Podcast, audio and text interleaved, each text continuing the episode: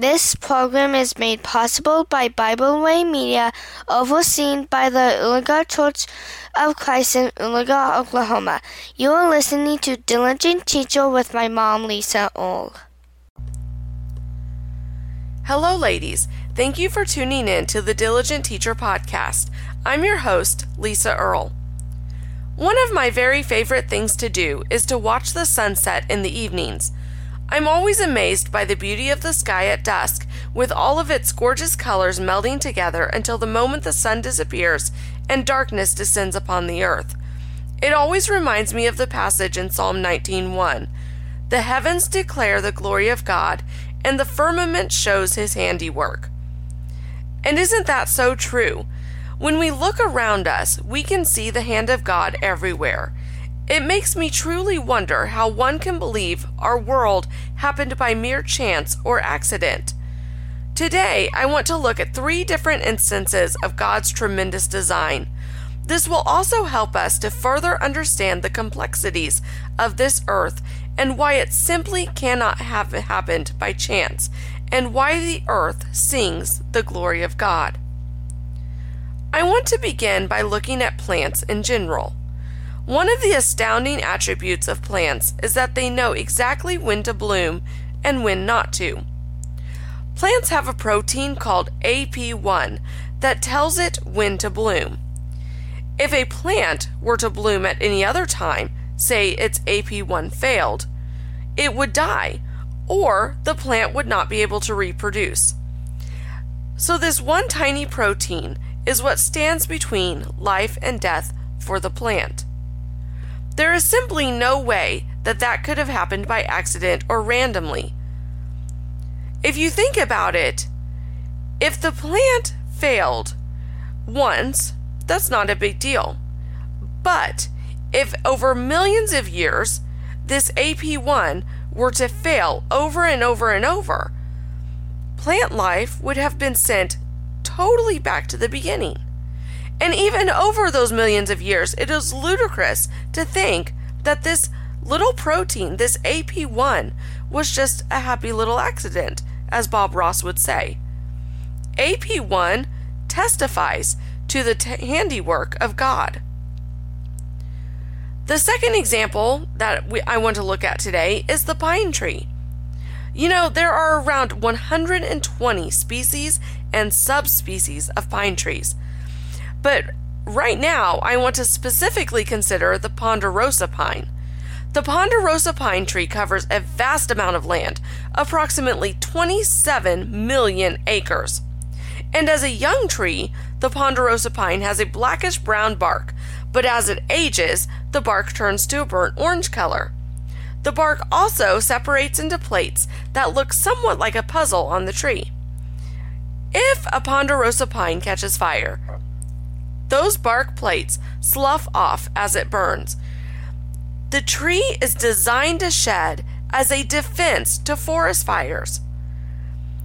This intricate design shows the complexities of the design that God created, and it shows that there had to be a designer. This kind of stuff does not happen by chance. The ponderosa pine testifies to the handiwork of God. Another species of pine is the lodgepole pine and is so called because Indians would use this tree as the lodgepole in their teepees. And what is really neat about the lodgepole pine is that it grows cones that turn gray with age. These cones stay closed until the heat of a forest fire causes them to open. And after the fire is gone, the cones reseed the forest, causing it to regenerate after destruction. Again, a complex and intricate design.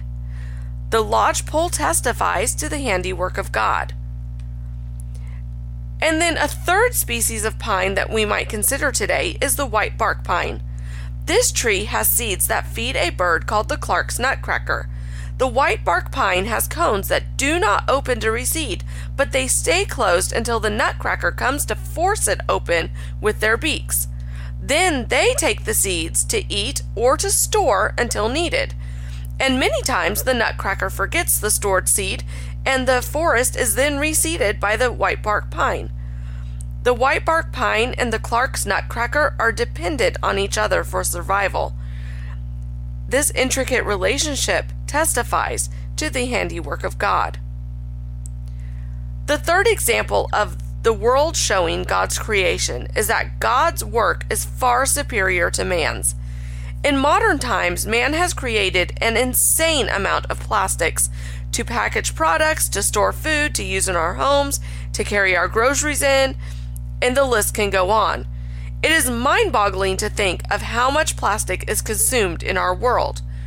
The problem with it is that much of this plastic isn't recycled or reused, causing it to overflow in landfills or to be dumped into our oceans.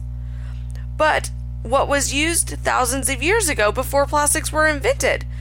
Wood, clay, stone, none of it which went through FDA approval, might I add. Today, we are cautioned against using wooden spoons or cutting boards because of the chance for bacteria to get into small fractures or cuts and cause us to get sick. We are told to use plastics for all of that. But many scientists are now discouraging plastics use and encouraging the use of woods again. Interestingly, wood has been shown through research to have antibacterial properties that are far superior to plastics. Certain types of wooden cutting boards have been proven to absorb 99.9% of different illness causing bacteria, and after three minutes, the bacteria was completely unrecoverable from the surface of the wood. In contrast, plastic cutting boards harbor the bacteria and create a surface ready to help the bacteria grow, even after being washed in hot, soapy water. The bacteria on wood was rarely shown to multiply. Scientists have yet to figure out what in wood causes its antibacterial properties. And that shows the plan in the design of wood, and it testifies to the handiwork of God. I hope these different examples have been as interesting to you as they have been to me. It is mystifying that there are those who find it easier to believe in the universe happened by random chance or by a happy accident than to see the evidence that is right before us of a creator. The intricacies of our world show us that it was planned out by a great designer.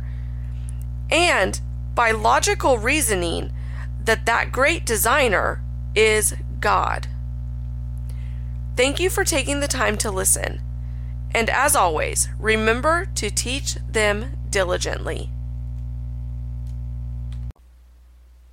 Thank you for listening today. We hope you enjoyed this podcast.